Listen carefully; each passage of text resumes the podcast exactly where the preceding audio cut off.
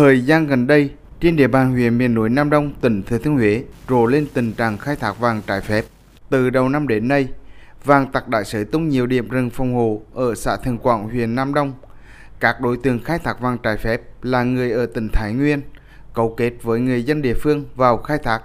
Ông Đinh Hồng Lam, Chủ tịch Ủy ban nhân dân xã Thường Quảng, huyện Nam Đông cho biết, các đối tượng này từ nơi khác kéo đến, thuê người dân địa phương, gùi cộng hàng và máy móc vào rừng phòng hộ để khai thác vàng.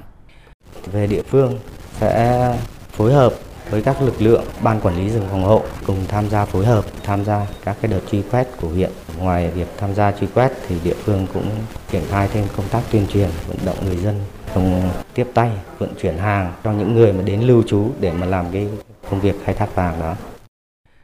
Vị trí xảy ra khai thác vàng trái phép nằm ở tiểu khu 393 thuộc Ban Quản lý rừng phòng hộ Nam Đông. Tại hiện trường, lực lượng chức năng phát hiện nhiều đường hầm được đào khoét dài hàng chục mét sâu trong lòng núi, nhiều lán trại và các phương tiện dụng cụ để phục vụ hành vi đào đất đại tìm vàng. Các đối tượng khai thác vàng đã bỏ trốn.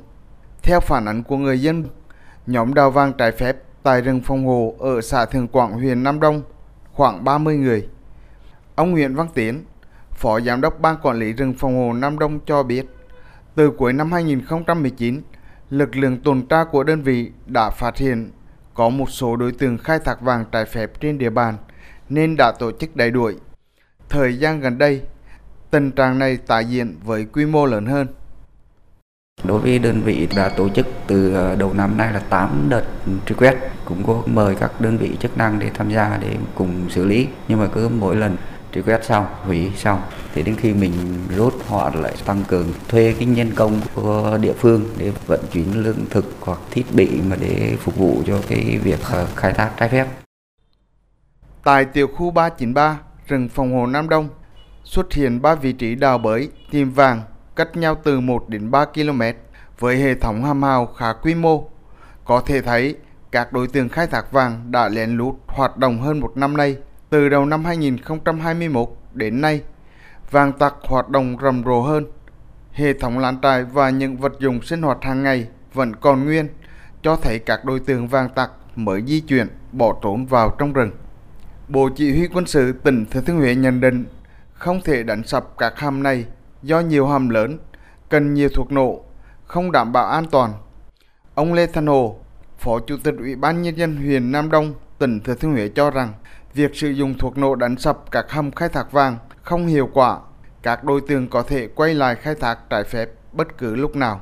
Trước mắt, huyện Nam Đông chỉ đạo Ban Quản lý rừng phòng hộ Nam Đông, đơn vị chủ rừng, kiểm tra chặt chẽ hơn những người vào khu vực tiểu khu 393 lập chốt liên ngành để đẩy đuổi các đối tượng vàng tặc ra khỏi rừng. Khoảng cách từ địa giới hành chính của xã Thân Quảng mà lên cho tới vị trí tiểu khu 393 này thế nếu mà người có đủ sức khỏe đi thì khoảng 10 tiếng mới tới nơi. Và tới điểm vị trí khai thác vàng này thì để chia ra tại vì ba vị trí, có vị trí khoảng cách hai cây số, có vị trí là khoảng cách ba cây số. Mỗi lần truy quét đó là phải ít nhất đi gần 12 tiếng đồng hồ. Và thời gian để phá hủy lan trại để phá hủy tất cả các thiết bị máy móc thì phải mất 2 tiếng nữa